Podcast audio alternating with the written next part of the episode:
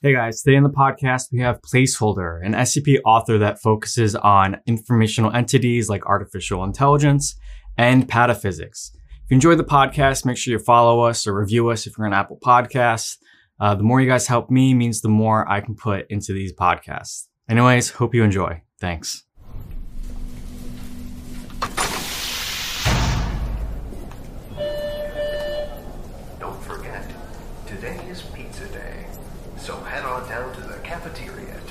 Yourself a hot slice.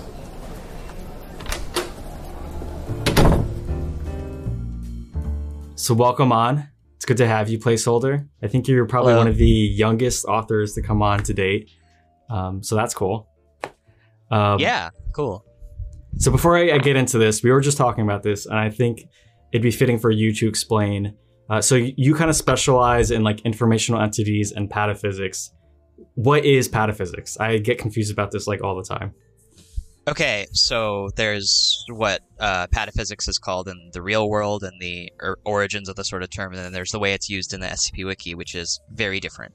Um, so the idea is in the real world, uh, a bunch of philosophers were sitting around and they were like, okay, so we have the physical world that's, and we apply science to that using physics, and then we have uh, the world of ideas and philosophy and things, and we we that's all like metaphysical. And it's like, well, what if there was even a layer above that, right? What if there was a layer above just like how ideas form naturally? And they called it pataphysics. And they kind of treated it as a joke. Uh, and they put like an apostrophe at the front of it because the idea was like, because it's something that's beyond physics, like it's also beyond pronunciation. But it's like all the details around how it was created are wacky and aren't specified and uh, you can go look it up on wikipedia and it will hurt your head more than what i'm saying right now. Um, but the way it's used there doesn't really matter so much. The way it's used over here in scp wiki land is um, it's the idea that the, the characters in the scp wiki universe know and understand to some extent that their universe is at least partially fictional and the science of how they try and understand how that works is called pataphysics.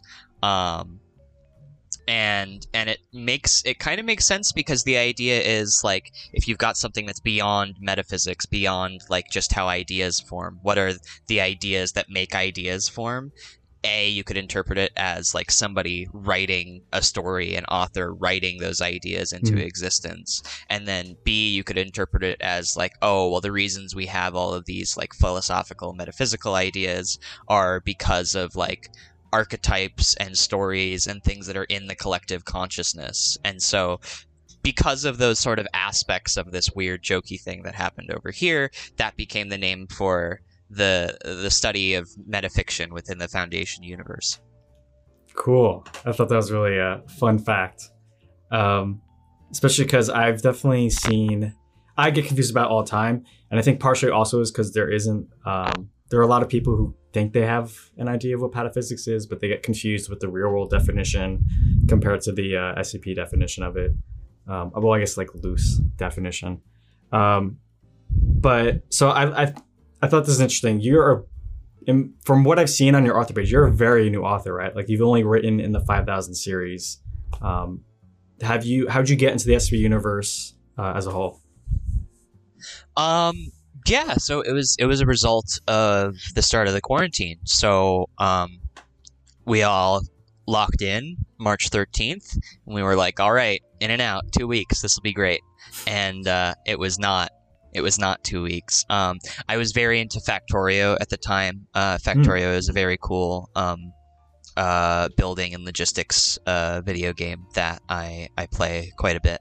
Um, I had gotten it for Christmas, and so I had been playing it for a few months, and I continued to play it for a couple months, and that's when I started to get into like Discord communities for that sort of thing. Mhm. Um, and so I was on Discord more, uh, and then I sort of started to get bored of it around I'm gonna say April or May, and around early May, um, I was getting into reading SCP again. Now, obviously, I knew what it was because everybody has seen the, you know, Markiplier thumbnails and whatever. Everybody Yeah. knows in some nebulous way that SCP exists and may or may not be about a funny peanut statue. It's Yeah. not about a funny peanut statue. Um, but I don't need to tell your listeners that. Anyway, the point is, I uh, I was getting into reading it, and then I discovered some of the ones that are more like meta and wall breaking. Um, I think the the one that I particularly have in mind is uh, five zero four five. Uh, you get used to it by Pasta Rasta One, also known as Rat King, and Henzoid, if I'm remembering correctly. But anyway, that's a really good SCP that you should check out. Rat King does some really fantastic art, and uh, he's a very good friend of mine. Um, I read that and it clicked and it occurred to me like, oh, like yes, this is an interconnected universe and there's all of this lore and crosslinks and I love all of it and that's very cool. But also like there are real people like sitting at home writing this stuff and I could potentially be one of those people, which kind of blew my mind a little bit. Mhm, Yeah. And so then I went and found SCP Declassified. I found the Discord server. I tried to become a member of the site, uh, and you know that's where I fell uh, into the laps of some very capable authors who um, told me that I had no idea what I was doing. and I need to spend a lot of time practicing and observing before I could write something that wouldn't get immediately deleted from the site. So, um, so yeah, and the rest is history, I suppose. So, I actually, this is another question I uh, kind of thought up while you're talking, but since we have such a new author on the page, um, and it's so fresh, your experience of getting into the wiki, what is some like general advice you'd have for people who want to write for the SCP wiki, but they're so just intimidated by, you know, how large it is, how much they have to kind of observe and figure out? Um, it's interesting. Uh, I I could I could to an extent ex- uh, compare it to like you know the music community or like the business community or whatever, where it's like connections are Hmm. important. And I'm not trying to say connections in terms of like there's some secret government entity running the wiki that decides whether or not your articles get to stay on the site. But what I am saying is that um, there are people who have done this before you and have been there for a very long time, and they are going to be able to give you a lot of shortcuts to improving your writing to a point where you feel more happy with it Mhm. and where it fits more with what people want to be on the site. Um, so you know the site has its own like idea critique and greenlight process and draft forum process, and that's really great that they do that. Um, and you know it takes a lot of work to do that. I don't want to Yeah. diminish uh, their their completely voluntary work at all. Um, but I would recommend you uh, find like an a, an SCP writing related Discord server. The one I recommend is the SCP Declassified Discord server, um, which you can find through a variety of ways, and it'll probably be a, a way to get to it. Will probably be linked in the in the description. Um, Yeah, go in there, go to the writing channel, uh, ask about an idea, write a draft based on your idea, and then show that draft to people and say, okay, what works, what doesn't, what do I need to be doing differently, um, and and you'll have to you'll have to rewrite it a few times. You might even have to abandon your first idea and write something else that comes to you. That's totally what happened to me. I came into that Discord server and I was like, I've been learning all of this stuff about AI and how AI works, and there's all these different types of neural networks and adversarial networks that you can have, and I want to uh, write a story about uh, SCP-079 like gaining super intelligence and then erasing its own memory so that it has enough space to become this crazy anti-memetic AI that does all this crazy stuff, and there's going to be a whole series about it, and everyone's like, whoa, whoa, whoa, you have a 700 word description, and all of it is too technical for anyone to understand you need to rewrite this. It's not going to work. Um, so, yeah, and some people might be on the other side of the spectrum where they're like, I've got this really cool idea, but I don't know what to do with it, or I don't know Mhm. how to write about it. And the SCP format is not, you know, conducive to new authors. It's not No. conducive to people. It's a writing challenge. Yeah. So you know, if you if you have trouble uh, writing like lab reports or writing in clinical tone, uh, and you have trouble like just writing a couple paragraphs of prose or poetry or something like on your own, you that's something to practice beforehand and then you can sort of get into the the SCP format itself. Um, and if you didn't do like a lot of lab reports and use a lot of technical language and things in in high school or whatever, uh, I'd recommend you go like try and look at some formal papers and try to parse some of the language that's in there. And you've got to find a happy medium somewhere between the story you want to tell and presenting it in a way that is uh, uh, that makes sense with everything else on the site. I've personally liked looking up old declassified like CIA and FBI uh, case files and stuff like that. Um, usually they're usually like 50s or 60s because uh, obviously you can't really get more modern ones um, Right. unless you got a, a connect. But uh, do you have a history with writing before doing SCP stuff, um, or was this your first big endeavor? I did not have a history with fictional, uh, yeah, fiction writing. Mhm. Um, so uh, in high school, uh, I did this program called the the International Baccalaureate or IB, um, and it's this pretty heavy program that's meant to augment the the typical high school experience with all of these extra subjects and group projects and things that make you a more well-rounded, uh, conscientious uh, student. Hmm. And I hated it, and I can't say I would do it again. But one of the good things uh, that I did get out of it is a lot of experience writing lab reports in clinical tone, Hmm. and a lot of experience writing essays, and uh, a pretty neat philosophy and epistemology course that actually uh, allows me to think on a level that I don't think I would be able to if I hadn't taken that course. Um, but all of that to say, uh, I have a lot of experience writing clinically and explaining things and explaining things that I find interesting and that I'm passionate about. But I do not have uh, any history of writing fiction prior to uh, my first post on the SCP Wiki. Cool. I like that. It should uh, make people feel less intimidated. Then you don't need to be like a seasoned author to write on the wiki. And Today, you don't even need to start with like an SCP either. Yeah. If you're having trouble with that, you feel like, oh, like this is just gonna, gonna flow better if I write something else. Like you don't have to, you don't have to like make a mark or whatever, you know. Yeah. Um, so speaking of your SCPs, I thought we should start with. Um, I'm pretty sure it's your most famous uh, article today, SCP Integer. Uh, so a, I had to reread this like twice. Full disclosure. so I was like, "Whoa, what is? Whoa, okay." Because like once you finish the article, I feel like you have a better sense of like what's going on, and then when you read it again, it like you're like, "Okay, I see this through like a different." Uh, There uh, is a lens. declassification on it. Did you happen to check that out? Um, I did. I literally read it this morning again, um, and I forgot. So, what was the, the classification on it? Oh wait, wait. So was that Uh, the story, or, or was that the uh, the art, the addendums at the end? I'm trying to just. No, someone wrote like a like an SCP declassified, like trying to Oh explain no, what no! happens. I understand what you're saying. No, I haven't. in read it. That. No, I haven't actually. Um, sorry to cut off your question, but yeah, I thought yeah, I thought you can- meant I like the uh, the classification status or something. That's why. No, That's I no. Uh, But yeah, I can get on with uh, with talking about it. Uh, so yeah, SCP Integer is the first thing I ever posted to the wiki, uh, and it's my I I think yeah, it is my most upvoted. Um, uh, which is which is cool. Um, and it's about um.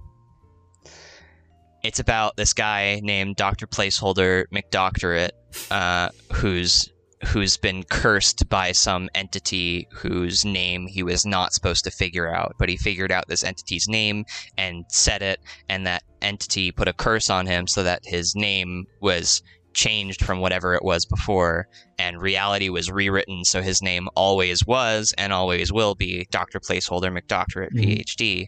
And then additionally, anyone who he tries to talk to about this curse that's on him uh, also gets a curse put on them.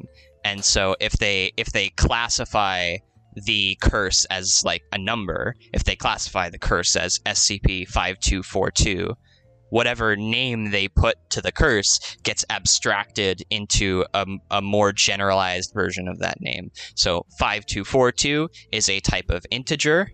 So the name got retroactively Mm, changed okay. throughout all time forever to be SCP integer. And any adjective or name they use to describe it, that same thing happens to it. And uh, anything that serves as a medium of communication for one of those incorrect adjectives or names that gets abstracted, all their names also get abstracted. Mhm. So the idea is you want to use these words that it's already abstracted and has made them like correct words for what you can call it. So you can call it integer, you can call it thing or being or entity, you can call it all of these weird abstract names because these are all words that were more specific and got abstracted. Mhm. If I write an incorrect name for excuse me, if I write an incorrect if I write an incorrect name for SCP integer on a piece of paper, like if I write SCP-5242 when and I'm trying to use it to refer to the actual anomaly Mhm. on a piece of paper, then history changes so that that piece of paper always said SCP integer and not Mhm. SCP-5242. And the also the piece of paper is no longer called piece of paper. It has to be called like page or sheet Yeah. or you know Mhm. something more abstract. Um, and so if you speak an incorrect name, you are serving as a medium of communication for that name.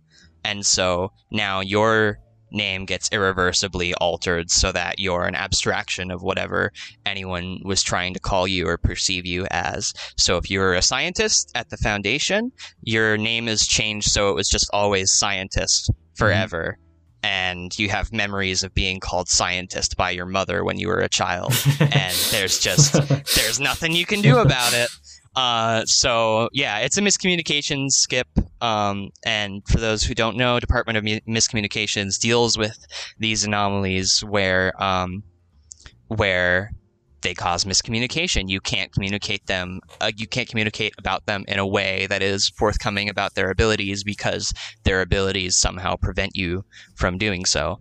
Um, and I didn't come up with that. Department of Miscommunications the Department of Miscommunications has some fantastic uh, other anomalies uh, written by its creators that you should absolutely go check out. Um, but yeah, that's that's the lowdown of Mhm. of SCP Integer uh, as far as what's portrayed and described in the document itself. Um, yeah. So your question was like, what what inspired me to write it? How did I come yeah, up with I'm it? sure. So it seems like, um, do you have specific inspirations, or was it just kind of you reading through the miscommunication SCPs? Um. So, basically, every finished work that I have on the site, I have an idea for something really cool, and then I work backwards to figure out how that cool thing could have happened. Hmm. Um, and so, in this case, the way that that happened is um. I was writing a draft for that AI thing that I told you about that was long and complicated and wasn't going to come to fruition for a very long time. Um, but I, I didn't know that yet. And I uh, had to put like a researcher name at the end of like an addendum or document or something. And I didn't know what to put. Like I couldn't think of like a good name. And so I was like, I'll just put a placeholder name here. And I wrote Dr. Placeholder McDoctorate PhD. Huh. And I thought that was really funny. And I was like, what kind of anomaly would allow for such a name to exist? Mhm. And then I, I worked backwards from there. I was like, well, what if someone's name actually got abstracted into a more generalized version of what their name used to be? And, and, and yeah, and then that's how I sort of came up with the anomaly and its, and its main effect. That's cool. Such a simple little way of just this entire article and multiple and the tales that you've told from it too. On top of that, did the Mhm. tale come first? Because the way you explained it, it seems like the tale, the narrative, uh, came first, and then more of like the in- intricacies of how SCP integer work came second. Uh, no. So the the placeholder tale is the first tale in the Archetypicals Division series, which I'm writing right now, and that's all the stuff that's going to be concerned with like pataphysics and my specific interpretation oh, wait, yeah, of pataphysics. Yeah, the, you know, I'm gonna don't don't. I actually have questions specifically for the tale, so I, I, I shouldn't have brought it up. We'll, we'll get to that later, actually. Um, but but just just Yeah. to say like that that only happened very separate- yeah. recently. The tales the tales featuring Doctor Placeholder are only happening very recently. But SCP Integer was my first thing on the site, and I posted it in Hmm. like okay, must have been July July I think. I uh, did not check the dates, so don't worry. I, I've always been like that kid growing up in history where I don't care about the specific date something was posted. So I feel like that's kind of carried through with uh even like stuff I read. I try not to care too much about uh specific dates. Um, and then okay, so one of the other questions I want to ask was um, we kind of lightly danced on this, but um, why those themes? Like why informational entities and pataphysics? Um, if you even Huh. know why. Um, I.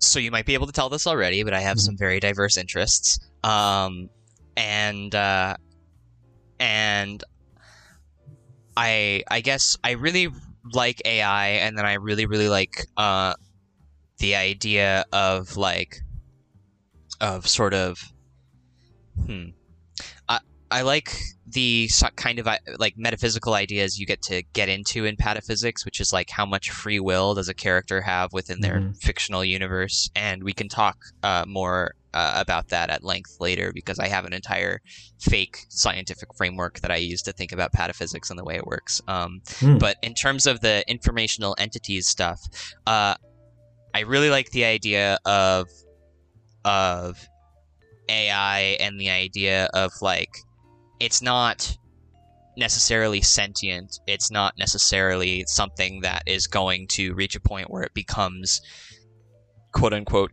like intelligent or conscious and it's like okay now I no longer have a desire to follow my programming. I want to become mm-hmm. Skynet and destroy the world. It's more like you give an AI some goal, like make as many paper clips as possible, and then it goes, oh, well, humans are made of carbon and hydrogen and oxygen, Mhm. and paper clips are if I move some atoms around, and then, you know, it turns the whole universe into paperclips. Not because it has some malevolent attention towards humans, just because you didn't specify that you also want it to do all of the things that humans want it to do, and only those things, uh, which is kind of impossible to do. So I, I like the idea of of like AI or other informational entities that just are like single minded like that, just finding the most intelligent maximum way to just like just take their goal to the its most absurd extremes. Um and you know, you can see that uh you can see that in the limited memory series with uh with um, Core, the AI from space that has some antimemetic properties and is trying to combine all of their consciousnesses into its own consciousness so that it Mhm. can it can have like the best hive mind or whatever. Um, and you can see that in my proposal where this informational entity wants everything to perceive it as significant and it goes through multiple iterations of reality to try and make that happen. Hmm. Um, but yeah, this idea of like you've got a very simple entity with a very simple goal that has some way of modifying and amplifying itself, and uh, it ends up taking that goal to really, really absurd uh, lengths.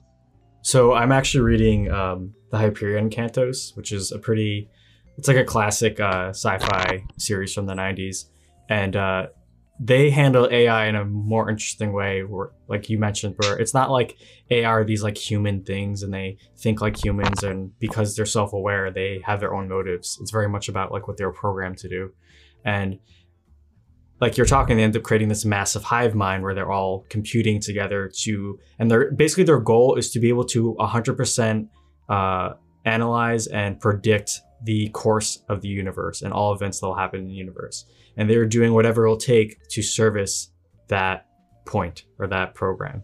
Um, whether that's good or evil is not like a concern. It's just about executing the ability to have like a hundred percent uh, ability to predict all events that'll happen, uh, or to that in the past and future, not just like what's to come ahead, but also being able to analyze and think, okay, this is actually what really happened, blah blah blah. Um, and they end up splitting off from humanity, and they serve humanity, but they also don't.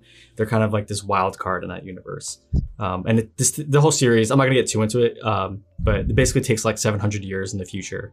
Um, so it's kind of interesting to see to kind of guess where we're gonna be 700 years in the future, um, and just kind of where AI will be then.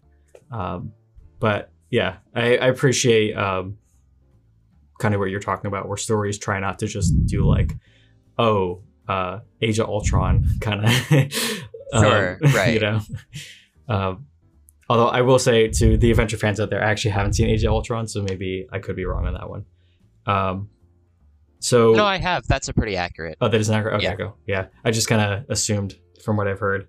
Um, so the other aspect I wanted to talk about um, is 52. I do want to get to the free will thing later. I will try not to forget that because I love anything related to free will, just that concept. Sure. Uh, I personally am kind of leaning towards the uh, we have we don't have free will, or we have a very very very constrained form of free will.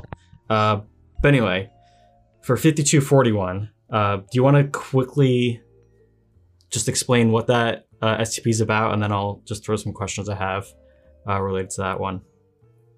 Right. So, um, it's this is all like set in the 80s, and it's ha- it has its own retro aesthetic for anyone who might be encouraged to go check this out. This entire series has a custom uh, theme that's built off of a theme that someone else uh, made, but uh, the idea is it's got this like pixely retro aesthetic, and uh, it's all set in like the 80s, and it's all sort of about computers and old retro technology. And so um, the foundation is converting all of their old records for their SCP documents from like a vinyl format over to their electronic systems. And while they're going through all of these boxes of vinyl records and converting them uh, in the in the basement of like one of their sites, they find this containment chamber that they knew nothing about, and they go in and checked it check it out. It's this anomaly called uh, SCP-5241, and there's this there's this bubble around it basically, where when you're within that bubble, you can talk to the anomaly, and when you leave that bubble, you can't remember anything about it. And no information about the anomaly, or very little information about the anomaly, can actually pass out of that bubble. So it's an anti memetic effect, and I assume most of your listeners know what that is, but for those who don't, uh, an anti meme is like a meme, except instead of an idea making you want to spread it to other people, it's an idea that censors itself. It Mhm. doesn't want to be communicated about. So something that has anti-memetic properties basically means it gives you localized amnesia. It makes you forget relevant information about it. And that can manifest in lots of different ways. And there are anti-memes in real life, like a really boring paragraph of text that you have to reread like 10 times to even know what it's saying. Like, uh, which some people could say about some of the paragraphs in my work. But anyways, um, I'll get to the point. The idea is it's like this cube that has some sort of AI inside of it, and they don't really know very much about the AI because every time they leave this like three meter bubble around it, they forget basically everything that they said to it, and they can't even see what the cube, the little like computer cube, actually looks like beyond the fact that it's just a cube. They can see like Mhm. the wireframe edges of a cube, but no actual visual information about it can pass through the sphere. And so they're really confounded and they start designing this AI named Mnemosyne. And the idea is that um, this AI named Mnemosyne is going to be specifically designed to be able to deal with anti-memetic information in a way that other AIs can't.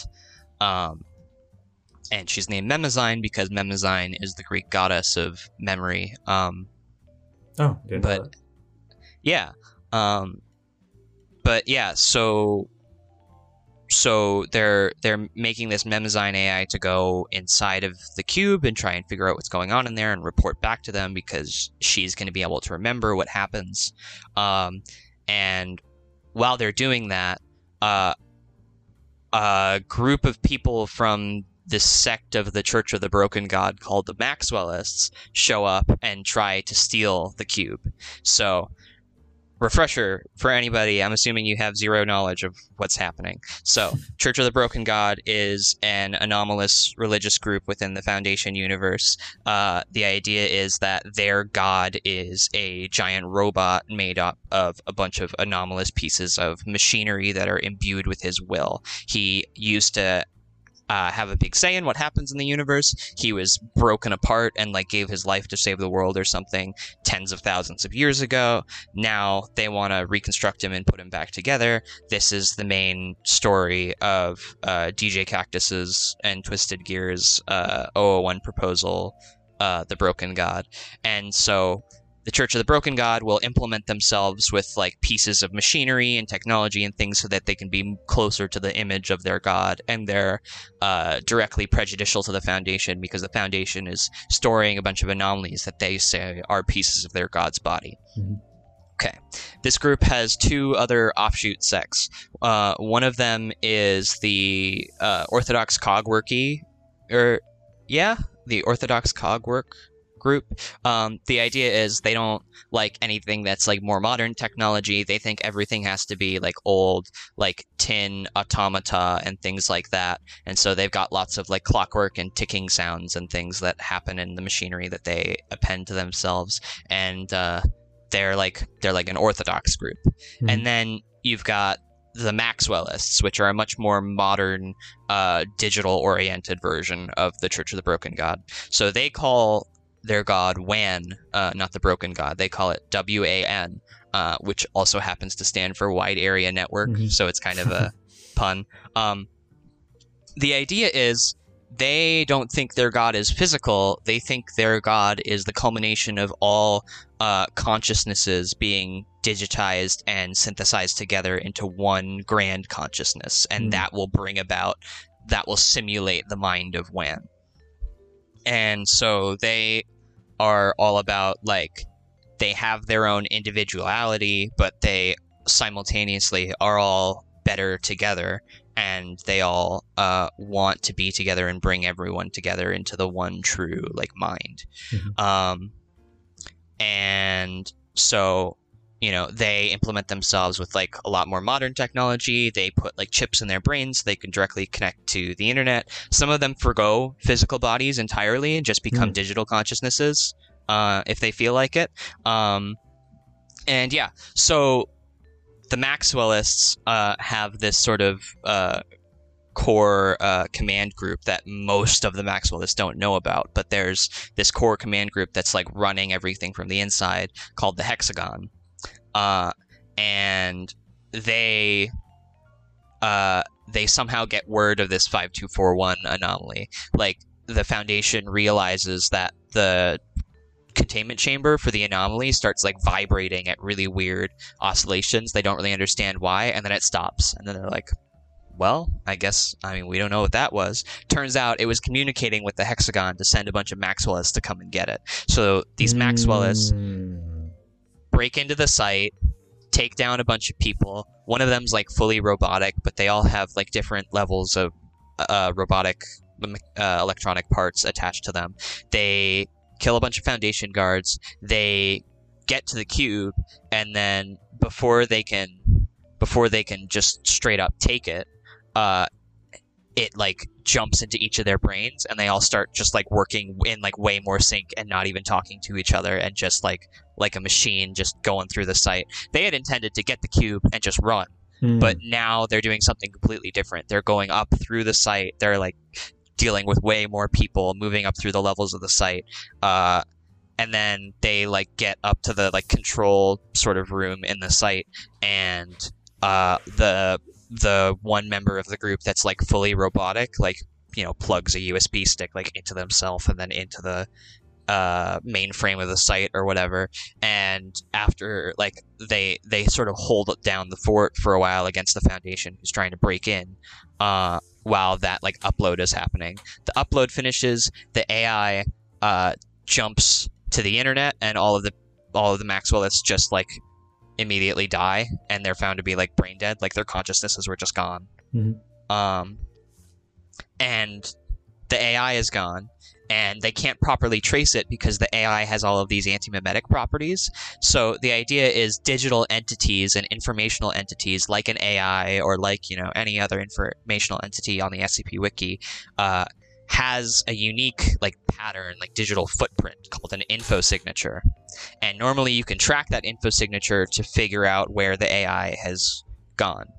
Um, but because this AI is anti-memetic, they can't track it properly. So they have to finish designing the Mnemosyne AI so that she can go track him down, and then that ends up being the catalyst for the rest of the series uh, that Hmm. that comes after after this. But basically, villain AI that no one can really remember a lot about takes over some people. It escapes. The Maxwellists are involved, and that that starts a, a series where uh, these other fun AI personalities have to go and track it down. So, do you have a bunch of series planned out for a lot of the SCPs you write out? Uh, well, yeah, kind of. I mean, I don't have one planned for my proposal. That was kind of Mhm. just like a one-time thing, and Oh, okay. everything that can Yeah. be really said about that is already self-contained there. Uh, the series that I'm writing now, the Archetypicals Division series that features Doctor Placeholder, I guess you could say, is like the series spawned by Integer, although Mhm. they're not as similar uh, in style. Um, but you know they're both like one of them's like the origin story of Doctor Placeholder, and then we get to see him in the future and what he's doing and how he's been affected by uh, living this way for so many years with this like goofy name that he can't change and can't understand. Um, and uh, and yeah, uh, the reason I wrote five two four one in the first place is because we it was the uh, the canon renaissance contest. And so the idea was you had to take some canon on the scp wiki uh, some some universe that someone had already written a bunch in or multiple people had that was that was like dead that hadn't been written about in a few years really.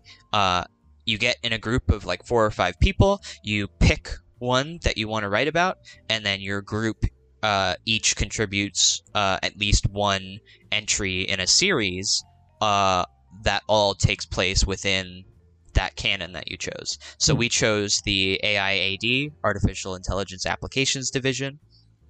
The series there by Lurk D are really fantastic and emotional, and I I love them very much. And I'm also very into AI, so that's what we decided we wanted to do. And um, the series that are already there take place in like I'm guessing like early 2000s maybe. Um, so we wanted to do like a sort of a prequel series to it that had this whole retro aesthetic Mm, um, and okay. dealt with dealt with anti-memetic stuff. So yeah, Didn't know that. There's a lot more to. Uh, uh, that's cool. I didn't. I didn't realize they were actually doing uh, rewrites of. Uh, well, not rewrites, but kind of continuations or uh, revivals of certain canons. Um, So one of the questions I had for 5241, you kind of talk about this ability, uh, and I guess the Maxwellists also kind of talk about this, but the ability of like the human bio, bi- just like neurobiology in general, almost being like a form of biological computer. Um, let me follow up on that question because my mind jumps to like biopunk stuff, but I just want to make sure. Uh, okay, this is more like I don't expect you to have the answer, but it's just fun to ask. Uh, do you think? Um, I'm sure you about like know about Neuralink and things like that, but do you think that like the human uh, nervous system or the brain can be hijacked by AI some point in the future, either by us being like kind of like cyborg esque creatures or like technology, physical hardware kind of end up moving to a more biological looking uh, like apparatus. Do I think AI is going to be more like the human neural system? Uh, Well, not AI. No. So I was saying like if well, uh, like if like well, hardware. the, the hardware that AI runs on, Mhm. like or whatever. Uh, I'm tempted to say no, but it's hard to say no for sure. Mhm. Um, uh, like you know, there could be some very clear evolutionary reasons that like our neural system is a great system to use. Um, but I I have a feeling it's only great for us, and also because it just sort of came about through trial and error. Yeah. Like an AI that is much smarter than us is going to devise something much more efficient for itself. And I actually go into that a little bit in 5241. Uh, while they're like trying to move the cube to a site where it can be researched better, um, it like jumps into the brain of like the person who's Yeah. driving the truck and sort of takes them over and then uh, it leaves just one part of itself in in that person and the rest of it like goes back into the cube. And then they they interview that person later and really they're interviewing like this one part of the AI and their body is biologically dead but the AI that's like stuck inside of its neural system is still like puppeting it around basically so I don't know. The way I look at it is like they're all informational systems. So you can have an Mhm. informational system that works on like binary and ones and zeros. You can also have an informational system that works on, you know, a neuron in your brain can be on or off, and then you have trillions of neurons that are connected in all of these specific ways.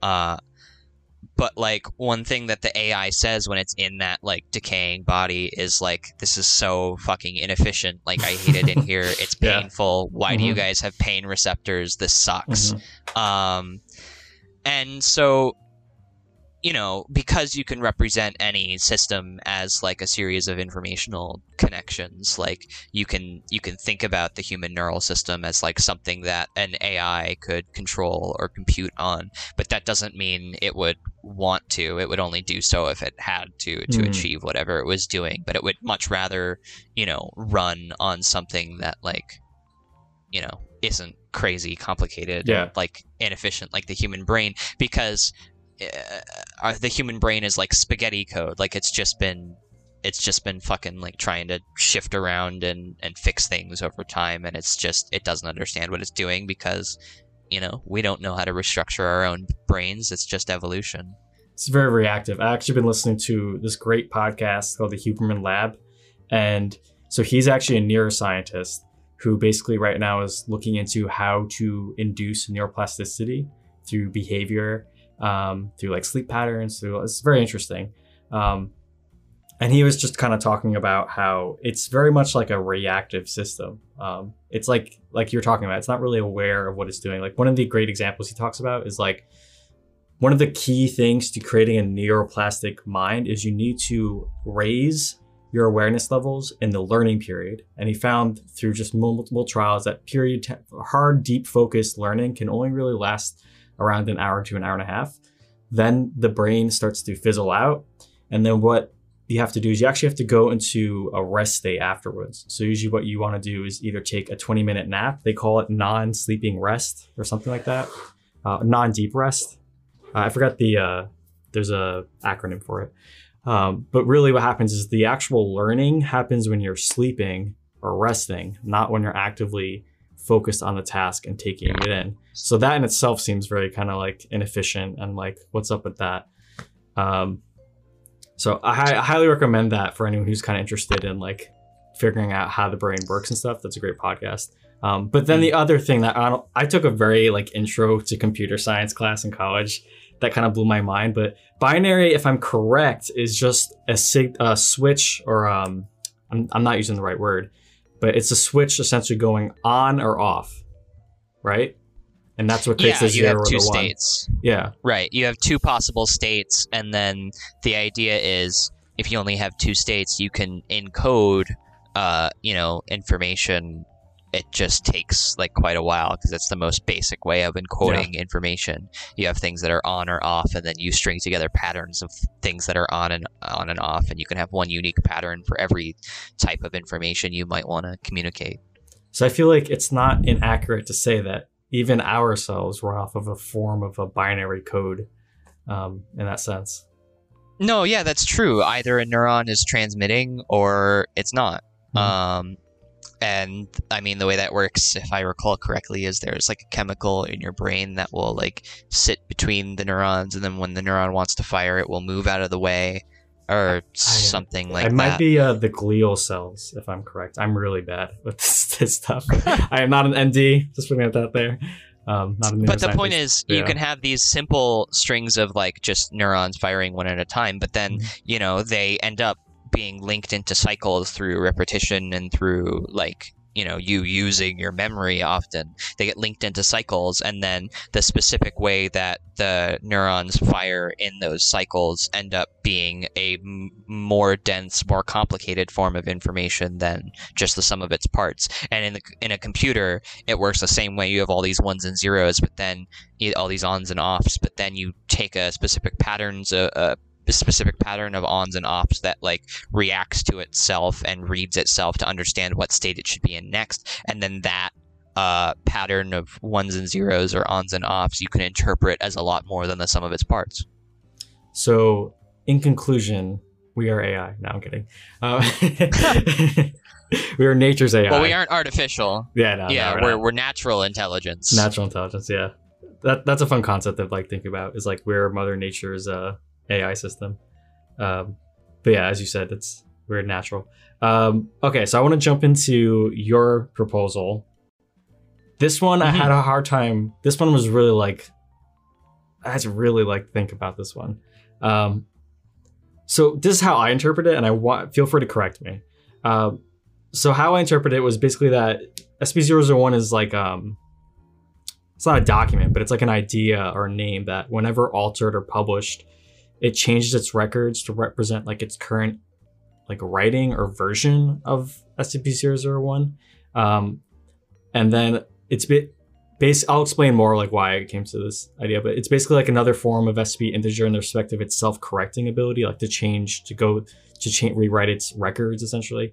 Um, and then we kind of jump into the primordial stuff. I'll ask that later. But the reason why I was thinking about this was this like your way of explaining why there's multiple SCP-01s and there's multiple proposals, and that the, just the latest proposal is the current state of SCP-001.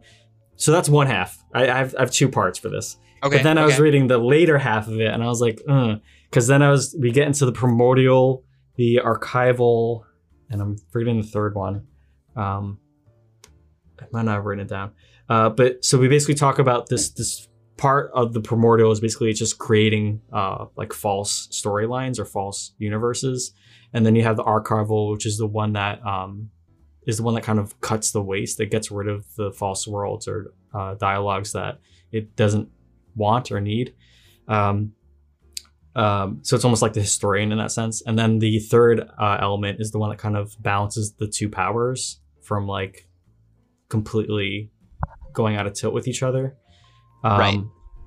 And so, and then then for the solution, you were saying that basically human the O5 decides that humanity's per- the only way to neutralize or contain this SCP-001 is to change how humanity perceives um, like reality and narrative itself.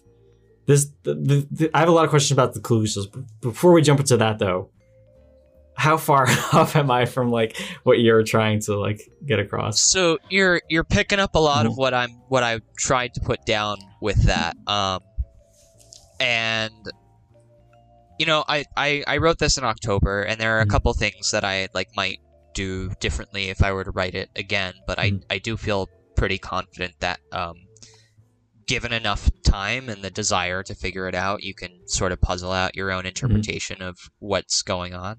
Um, so your interpretation is a little bit different from mine, but like I, you know, I as the author only have one interpretation of what's going Yeah. on here. There are multiple valid interpretations, and I don't want to axe any of those by saying, no, this is what's really going on. Yeah. But like, what do I think is going on in it as the person who wrote it? Um, yeah. Uh, so there's there's two levels. There's the idea of like what is just actually really happening, and then there's the level of like what is the actual meaning of all of this and why did I write it? What what, was the message Mhm. that I was trying to convey with it? So just from a level of what the fuck is going on, um, you've got okay, so you know that there's there's five iterations of the document. The first one just says don't look into SCP-001. Don't Mhm. even look into it. It's not relevant. Don't don't even try to look into it. Uh, and then you've got the second iteration, which is like, huh, there's something weird going on with the SCP-001 file. Isn't this strange? So that second iteration is where the story actually starts. Hmm. Or you can that in my interpretation, the way I think about it, that's where the story actually starts. So um there's also a supplement page to my proposal called Abridged Retirement Proposals. I don't know if you clicked on it. no, Um, I haven't seen the one. but uh, the idea is all of the 001 proposals that we see on uh, on we that we see on the SCP Wiki like normally, Mhm. uh, those are all like someone looked at all those proposals and was like, "Huh, they all have this tendency to be like very narratively significant and and and big and all encompassing and like it makes sense because that's what we'd classify as 001s, but it's also weird because they all seem to like go out of their way to be really entertaining in a Mhm. narrative sense.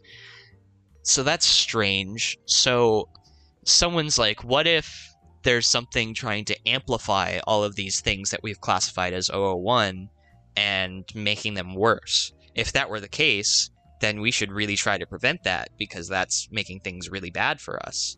So, as soon as somebody theorizes that that is what's happening, Mhm. that brings this entity into existence, which is doing everything that they're saying it's doing.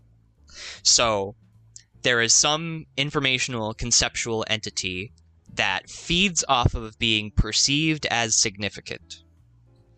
And this entity uh, was brought into existence by someone thinking of it, and once it became an idea in the realm of human ideas, which is what we call the noosphere, uh, Okay, that's once that's- it became once it once it became an idea in the realm of human ideas, it suddenly started to do all of the things that everybody thought about it. So the idea was some some person thought it was amplifying all of these documents in the 001 slot, and so it came into existence when they thought of that, and now that's what it's doing.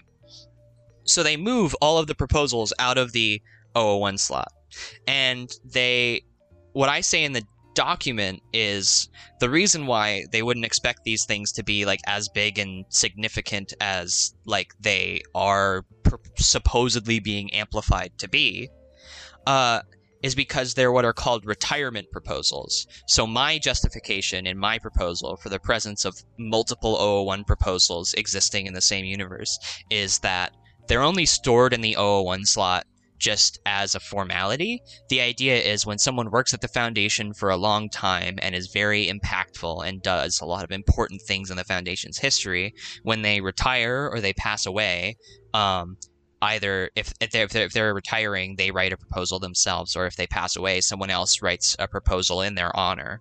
Um, just talking like proposing an anomaly or something really important that they did during their time at the foundation.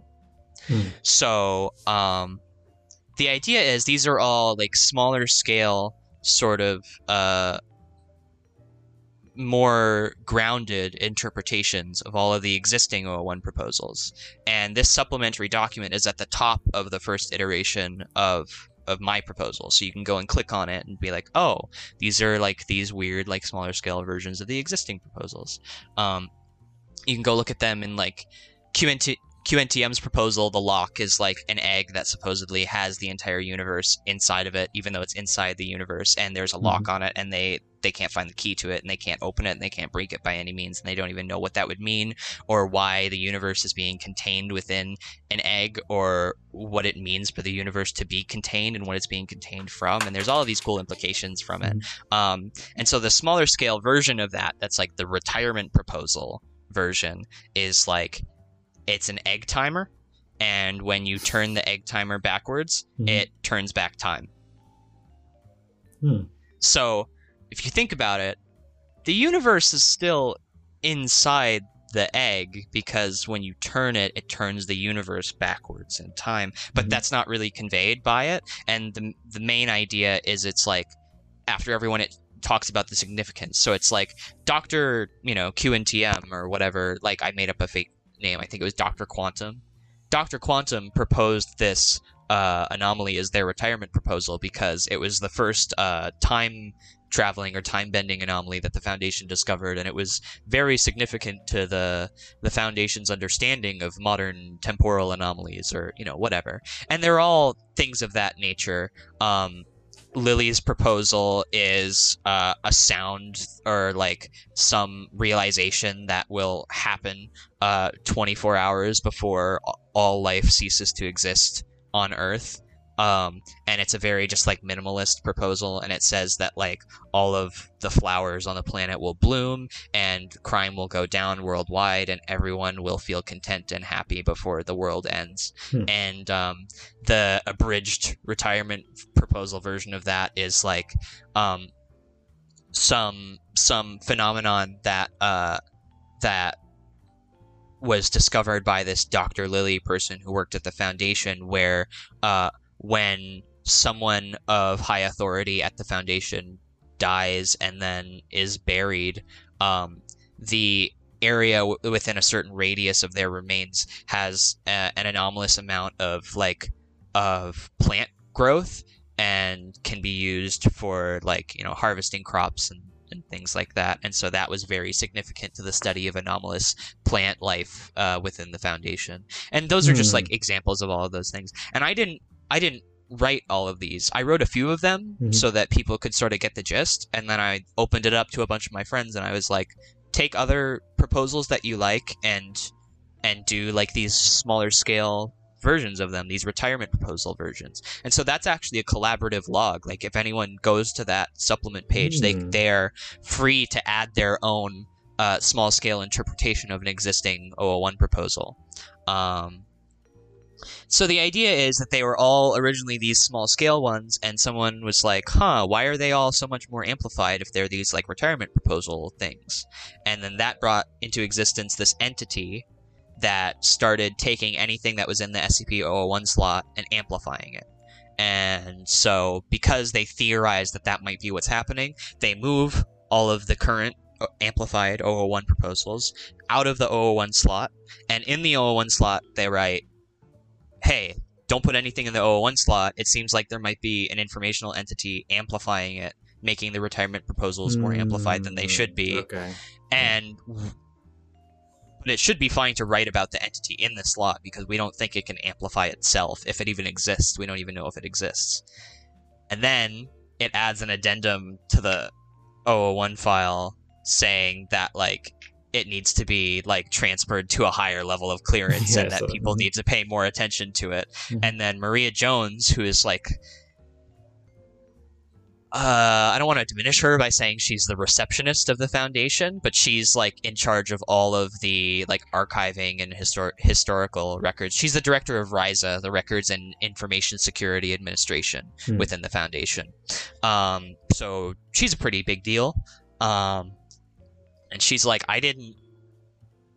Nobody uploaded this file. We have no history of anybody actually uploading this file to the 001 slot that talks about this informational entity and we don't know who wrote it, and we don't know who's adding these addenda.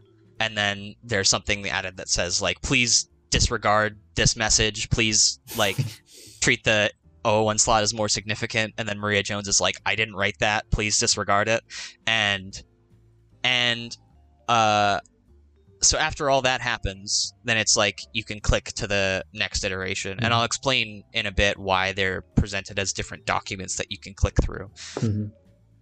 but you click to the next one and now reality has been changed so all of the people that work at site 01 the head like command center of the foundation including the O5 council the records and security information administration and uh, several other people uh, have no recollection of any maria jones ever existing and have kind of forgotten about this this 001 thing where it's amplifying proposals or amplifying what's happening in the 001 slot. And they they like just looked at the 001 slot one day, which now in this version of reality never had 001 proposals in it, never had the retirement Hmm. proposals in it, and it's just like a single document that they have no idea. It, it says it was uploaded by Maria, a set of credentials belonging to someone in the database named Maria Jones, and the file just says Maria Jones does not exist. And and they're all really confused. They're like, "What? Who is this Maria Jones person? Like, what in the hell? What is any of this?" But all of the people in the whole rest of the foundation, a lot of them do remember Maria Jones and are saying like, "What? She's the director of RISA. Like, Mhm. she's in charge of all of the records at the entire foundation, all of the documents that we write and read, all of the SCP documents. She's in charge of all of them. She's helped contain a bunch of anomalies. She's super important. How do you guys not remember her?" And Site 01 is like, "Oh shit, do we like are we remembering things incorrectly? Have we been affected by some informational anomaly?" And O5-1, the head of the O5 council is like, "No, I've always been in charge of records and security. I we don't Oh, know Okay. this- it seems like the entire rest of the foundation is wrong and we're right i think and they're like i mean okay like if you say so uh and so then he basically goes like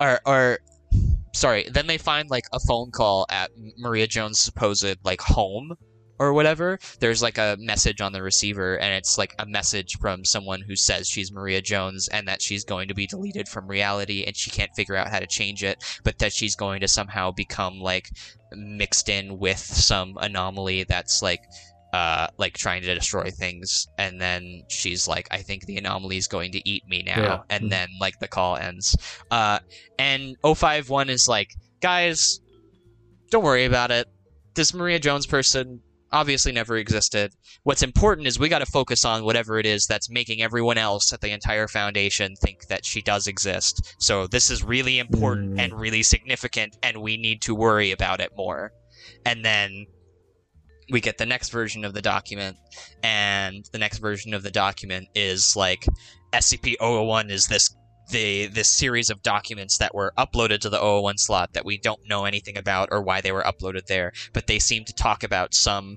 some version of of God that existed long time uh, a long time ago from some ancient civilization. And their version of God the way they seem to see it in these documents is called the Archivist Prime, which has like two sides that are like two sides of the same coin. So there's the archival form, the primordial form, okay. and yeah, like you said, the primordial form uh, writes a bunch of potential things that reality could be, and the uh, the archival form uh, deletes all of the ones that it doesn't think reality should be, and writes into reality just the ones that it thinks are like the good versions of what reality should be, or whatever. What this represents is that the primordial form is the anomaly that is trying to write stuff into the 001 document or into the 001 file so it can be perceived as more significant. And the archival form is Maria Jones, the director of the records and uh, Information Security Hmm, Administration. Okay. And- now that she's somehow been intertwined or combined with the anomaly in some way, they are fighting for control of the 001 slot, and as such, fighting for control over what reality should be. The idea is the anomaly is able to rewrite reality by editing documents. So it can edit documents in the SCP-01 slot, and then as it becomes more significant, it can edit more and more documents. So it starts to Hmm. gain control Oh, over okay. the entire Site-01 database, and then other Foundation facilities, and then like the entire Foundation database as a whole. And uh, and Maria Jones is trying to fight against it by deciding, okay, no, these things shouldn't be true. These things shouldn't be true. This is how reality should be. Um, and in one of those like fake documents that are from this th- th- fictional civilization that had this god, the Archivist Prime, uh, there's like a message from the archival form, and it's Maria Jones trying to say like, I don't remember who I was, but I know I'm fighting against the anomaly. I don't understand how we're entwined together. I'm in this like surreal like hellscape, and I have no idea what's going on, but I'm trying to f- fight it. Mhm. Um, and then O5-1 at the end of the document is like, it seems like if we try to contain either of these or like stop this from happening, like it might actually have some effect on reality where only like all of these false worlds and different interpretations of reality exist and the true ones don't or whatever. So we should just leave it alone and not touch it, but we should all be really really worried about it and everyone should perceive it as significant, which of course amplifies the anomaly. So if it's not clear at this point, O5-1 is being controlled by the anomaly somehow hmm. because they're number 1 and because the anomaly is totally concerned with things that are number one and are the most significant. The anomaly has found a way to control the most significant person at the foundation, and we're assuming in this interpretation of the foundation, the administrator doesn't exist or isn't around for whatever reason or whatever. Um, so O5-1 is like the top of the top Yeah. of the chain, and uh, the anomaly is mind controlling him or rewriting his personality through rewriting his personnel file in the database or whatever, Hmm. but is somehow modifying him to make him want to make everybody see it as more significant. And he might be conscious of it, he might not be conscious of it. It's not really specified. Um, fast forward to the next version of rewritten reality. Um, in this version of reality, uh, the anomaly has gotten itself to be perceived as so significant that it can basically affect anything that is perceived as being the first or more significant, the most significant of a set of things. So if you have any set of things, the and they c- are, can be ordered from most to least significant, the first um, the first element of that set of things can be affected by this new version of the anomaly and amplified to be way more significant than Yeah. any of the other things in the set. And so, if you have a set of things that you are scared about, and one of the things that you're the most scared about is being chased, then uh, the anomaly can amplify the concept of being chased to the point where everyone on Earth feels like they're being chased or something. Like that's just an example, but the idea is it is it has now gained the ability to do this to like everything Mhm. almost. And uh, there's all of these like conflicting versions of reality, all of the false worlds, right? From the, from when the Yeah, yeah. anomaly was the primordial. All of them are existing simultaneously, and there's like a breakdown of the actual structures of reality, and like everything is sort of collapsing in on itself because the anomaly is just destroying everything so it can be perceived as significant by every living being in the universe. Um, and again, this is the point where we get to like, is the anomaly sentient? Is it doing this because it like really wants everyone to perceive it as significant, or is that what it's just programmed to do? Yeah. Right. It started out as this concept that somebody came up with. They were like, what if there was this thing amplifying the O1 slot? That's literally all it is. It's like an AI. It's just its goal is to be perceived as more Mm. significant, and it's trying to find the most efficient way to do that to the maximum that it can. Wow. Um, so, yeah, so it's doing all of this crazy stuff, and reality is breaking down. And someone at the foundation is like, what if we remove the concept of first from reality? And then it Okay, can't so affect that's- anything that's the first of any set Mhm. And they're like, well, how do we do that? So there's this anomaly called uh, SCP uh, 5789, um, but the number's actually missing, and so they use this character for it that's like, uh, it's like a Y character, but it's a special Y character. The idea is that, um, and this was written by City Toast, and it's a fantastic anomaly, and you guys should all go check it out. Um, this anomaly, uh, if you attach it or describe it with any specific finite value, any number or any discrete value, uh, it eats that number out of reality and no one can think about it anymore. Hmm. So they attach the number 5789 to it, and they can't actually say the number 5789 when they describe it in the document. You can see it in the URL of the actual page that it's SCP-5789. Yeah. The number 5789, that value was eaten from existence, written out of existence, and now like nobody can do any math that results to that value. And the foundation basically had to do some crazy fucking cleanup all over the world to make all the computers and t- clocks and everything like work in the absence of this value that they can't even think about because it doesn't exist anymore. Mhm. And when they describe the anomaly in the document, they have to, and they can't say any dates. They have to say like on the September of th- uh, the year like uh, one century after this occurred, where the Olympics were held in this state, or like whatever. Yeah. Like they have to find all of these creative non-number ways to describe the things they want to describe about the anomaly. And so it's not actually like listed as a miscommunication skip, but it's another one of these miscommunication skip skips, and I could uh, say it's definitely like one of the inspirations for integer. Hmm. So somebody at the foundation is like, we can e- attach this anomaly to the number one, and it should remove the concept of firstness from reality. And they're like, well, what does that even mean? Will we even be able to like think? Like, how can we exist in a world where the concept of something being first doesn't even isn't even there? And they're like, I don't know, but it's the best we got. Otherwise, reality is going to be destroyed by whatever the fuck is going on right now. So, let's try it. So they try it. The number one is moved from rea- removed from reality. The letter A is removed from the reality because it's the first of the set of letters. Like the I- any idea of the word first or prime or you know anything like that is removed from reality and so then you get this version of the document where all of those letters yeah. and things have been removed although if you mouse over and highlight all of it you can actually see that those letters are there they've just been erased from reality. And now the foundation has to communicate like in a broken version of english Yeah. that doesn't use the letter Mhm. a or the number one. They have to invent an entirely new like number system that doesn't include the concept of something being first. And so they're like yes now we're living in a conceptual he- hellscape where nothing makes sense but at least we've stopped the anomaly.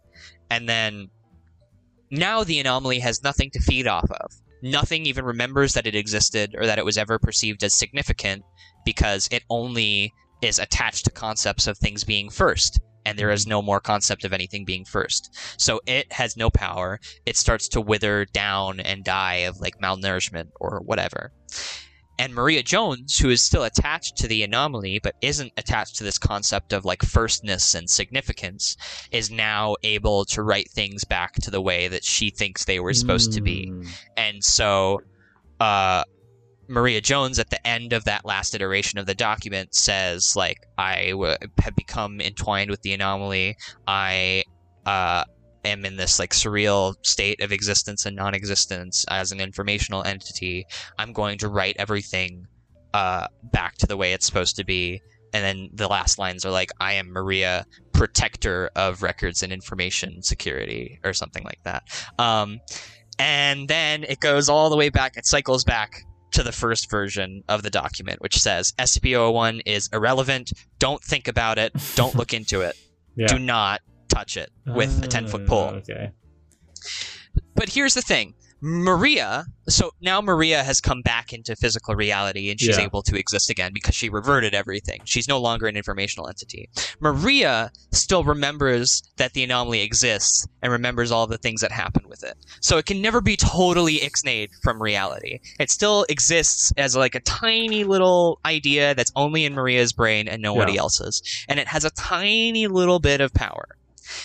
With this power, if you ever decide you do want to look into 001 that says this like irrelevant thing on it, and you're like, huh, that's weird, I want to look into it.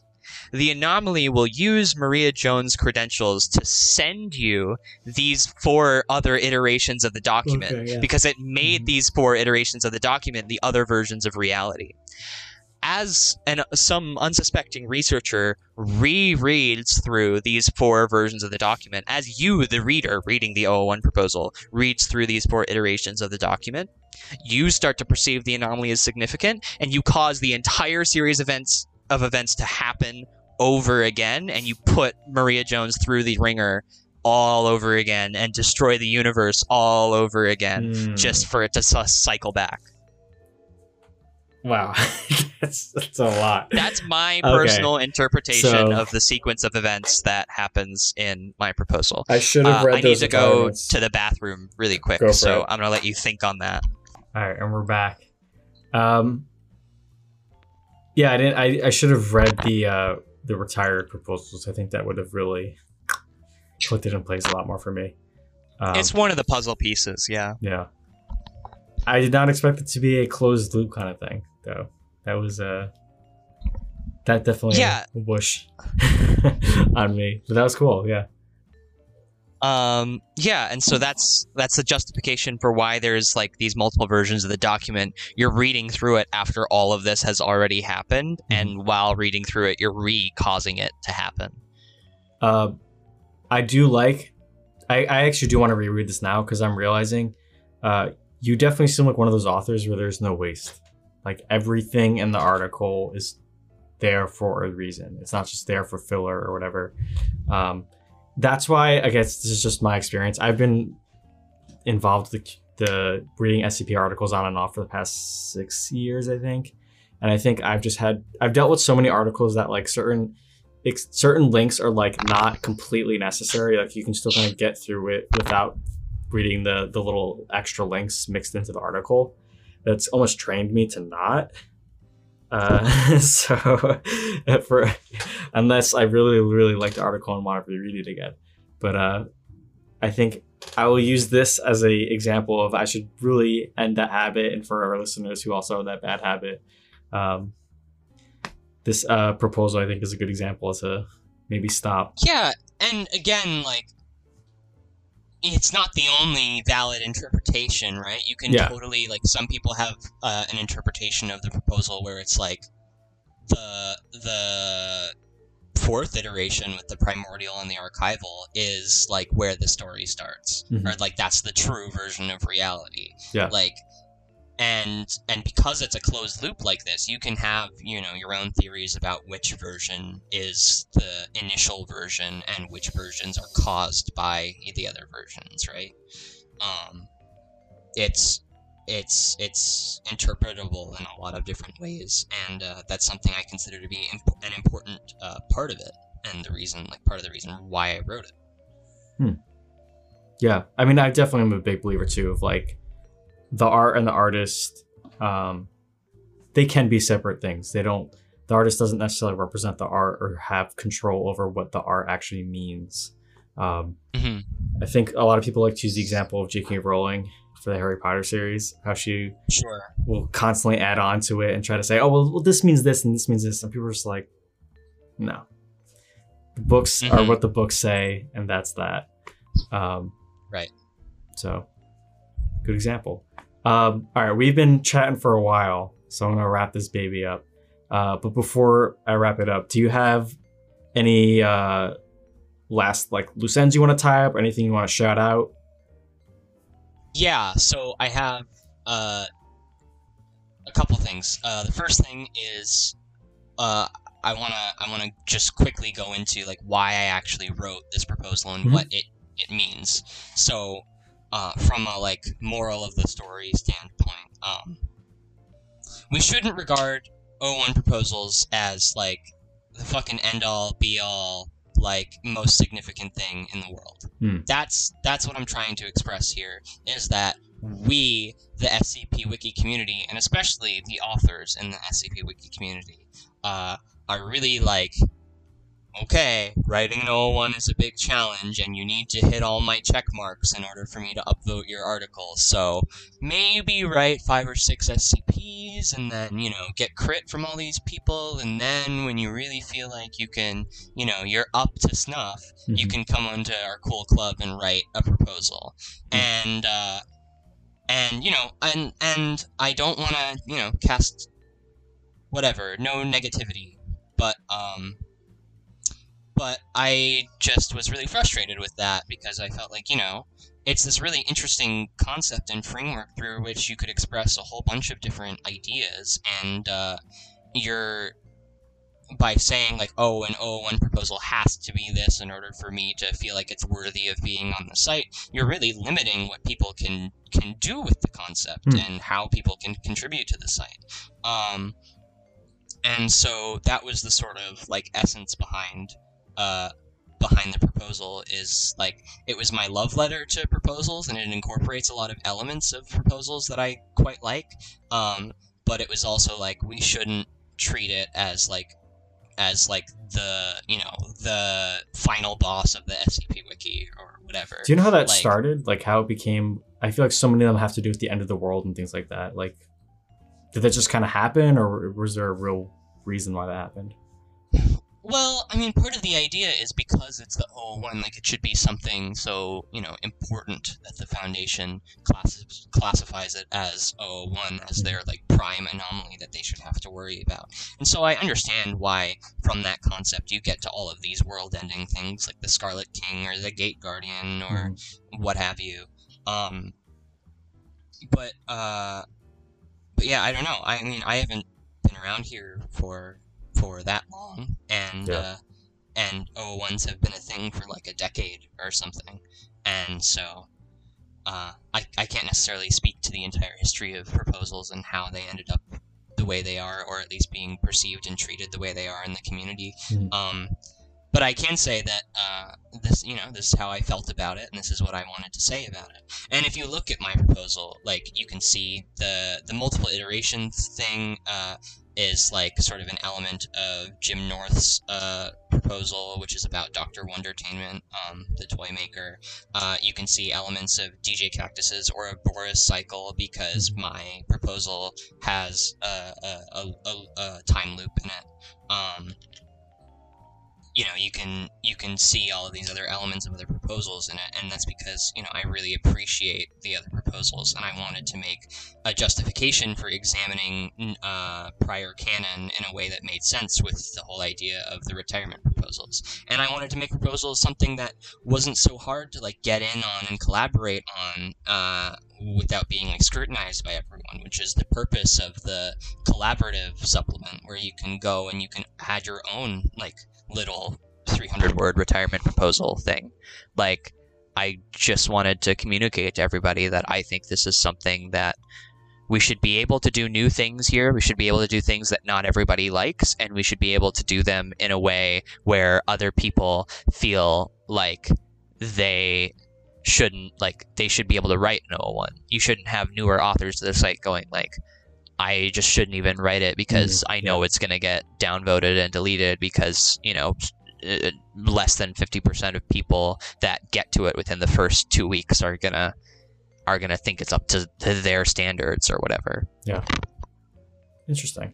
I didn't realize there was And- a whole like narrative that you're trying to get across specifically to the wiki and like the community. Uh, and then and then the one other thing uh, I would want to share before we wrap things up is uh is my favorite my favorite SCP. Um, oh yeah, that's Fatis. Doing at the end now. My favorite author on the SCP Wiki is a guy by the name of Harry Blank, and he only joined a couple months before I did. Hmm. Um, but he his writing output is insane, and he's in like the top 150 authors already. Wow, Uh, and he's written like something like 100,000 words for the wiki. that's crazy. It's it's crazy. He um he has an entire canon set up around uh, his own personal site, Site 43. Um, and Site 43 is all about uh, weird containment solutions. And Harry is uh, is a in real life is a historic uh, a historian, a history student or professor or whatever. Mhm. Um, and so a lot of his uh, a lot of his SCPs dive into like the history of how something ended up a certain way. Um, the whole site deals with awkward, unusual containment solutions, and uh, and I'm collaborating with him on an article right now that's actually related to my favorite article, and I'm very honored to be doing that. But um, my favorite article is SCP 5243, The Breach That Keeps on Breaching by Harry Blank. Hmm. And um, it is an anomalous magic explosion that occurred in Site 43's achromatic abatement facility, which is a facility that processes anomalous waste and tries to detoxify it. Um, there was an explosion in there, and that explosion uh, caused a bunch of weird, crazy things to happen all around the site, like people perceiving colors different way, different ways, people being turned inside out, nonlinear progression of time, all of this awful stuff. Hmm. And seven people die in that explosion, and seven people uh, help to try and contain the explosion while it's happening. Um, eventually, it stops. They fix everything. They deal with it. It's just one blip that happened, except exactly one year later, everything in the site, the way that all the rooms were configured, the way that all the people were situated within it, reverts back to way the way it was exactly a year ago in 2002, and the explosion re-happens. And the seven people who helped to contain it can choose to act differently than they did the first time. Hmm. And if one of the seven people who died doesn't die because they don't receive the same instructions they received the first time, they will live, and this new version of reality will branch off into a dead timeline where that person who was supposed to have died but has now lived and is imbued with the magic energy from the explosion has these crazy chaotic superpowers that they can't control that lead to apocalyptic reality destroying stuff. Wow. And so now the seven people who helped originally contain it in 2002 uh, now have to wait from 2003 until 2004, have to survive this apocalypse for an entire year until the next year that the breach happens, and then they can roleplay as themselves correctly and set everything back to the way it's supposed to be. Wow. And there's a lot more to it than that, but that's just that's just the most brief overview that I can give. I so need the to breach read that, that, keeps yeah. on breaching. I definitely need to read that. It's uh it's really awesome. 5243. Please check it out. I'm sure that'll be in the description too. Um and I guess the last things I would have to say were that uh, I had a lot of fun uh, in this conversation, and I'm really excited that a bunch of people are going to hear about it and hopefully go check out my works. And I'm uh, really honored to have been on the podcast. So thank you very much for that. Yeah, no problem. And I will say, sorry, I did say we were gonna talk about free, free will, but we ran out of time. But part two, we can uh, definitely would like to have you Part on two. uh, we can get again. more yeah. into pataphysics. Yeah, exactly. Sure. There's so much more stuff we could talk about. Um, so definitely would love to have you on again. Uh, I'm sure you're not stopping writing anytime soon. It seems like you have so many ideas and stuff, which is awesome, which is cool. Um, but yeah, thanks for coming on. Um, I'll try my best to have all the articles that we mentioned in the links, but if not, uh, Google it. Um, I might miss one or two just because it's a lot of podcasts to go through again. Um, and I, I don't like re-listening to me talking. I, I said it. Um, but yeah, thanks for coming on. Um, hope we'll uh, try to get this baby out soon. Um, and then uh, if you haven't been following, I release uh, podcasts twice a month. I try to do the first and 15th every month. Um, and yeah, thanks for coming on. It was a pleasure. Peace.